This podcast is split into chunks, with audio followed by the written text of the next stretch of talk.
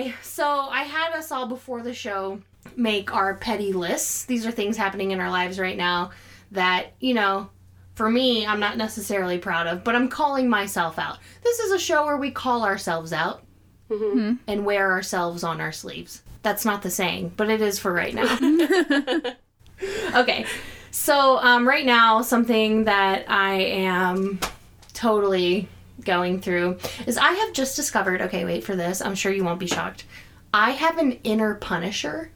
Mm, yeah. Yeah. Okay, so it's this whole, like... Not the sexy kind. Not the sexy... Se- although the I could kind. probably channel yeah. her that way. Like, I think mm. a healthy way to channel my Punisher would be in some, like, sub-dom stuff. Absolutely. But currently, it's manifesting in my actual life um, as this sort of, like, inner voice that's like, haha, you fucked up, and now I want to watch you get in trouble. Absolutely. Okay. Yeah. You're on board. No, no, I'm middle child. That is, like, everything that I've... I've grown up. That's my past twenty-eight years of, I need to see you get punished for what you've done wrong.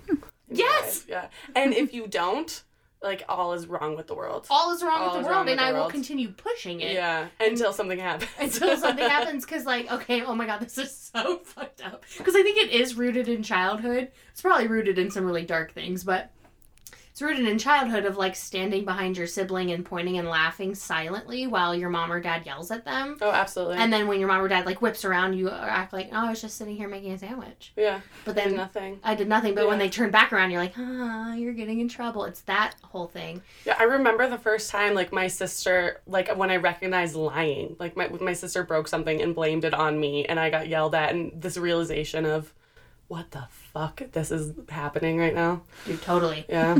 I think, for me, I have this memory. This is the thing I was going to say that was really fucked up. I have this memory of my brother hit me with a hairbrush when we were fighting when we were kids, like, one summer, and we were always home alone. Mm-hmm. And I continued to hit myself with said hairbrush. Oh, my God. So that the marks The marks were be like worse. Yeah, dude, Well, totally. I didn't want them to be worse, but yeah. it just, they were fading very quickly. Right, and you needed the proof. I and... one hundred percent understand. Oh, my God, yeah. Me and my sister were, like, the nail scratches, you know yeah. what I mean? But you have to be careful with that because you need it to be the correct angle. Like, if I'm to scratch myself, so I would have to, like, position my arm in a way that was like, oh, no, this is obvious. I didn't. How could I have possibly done this to myself?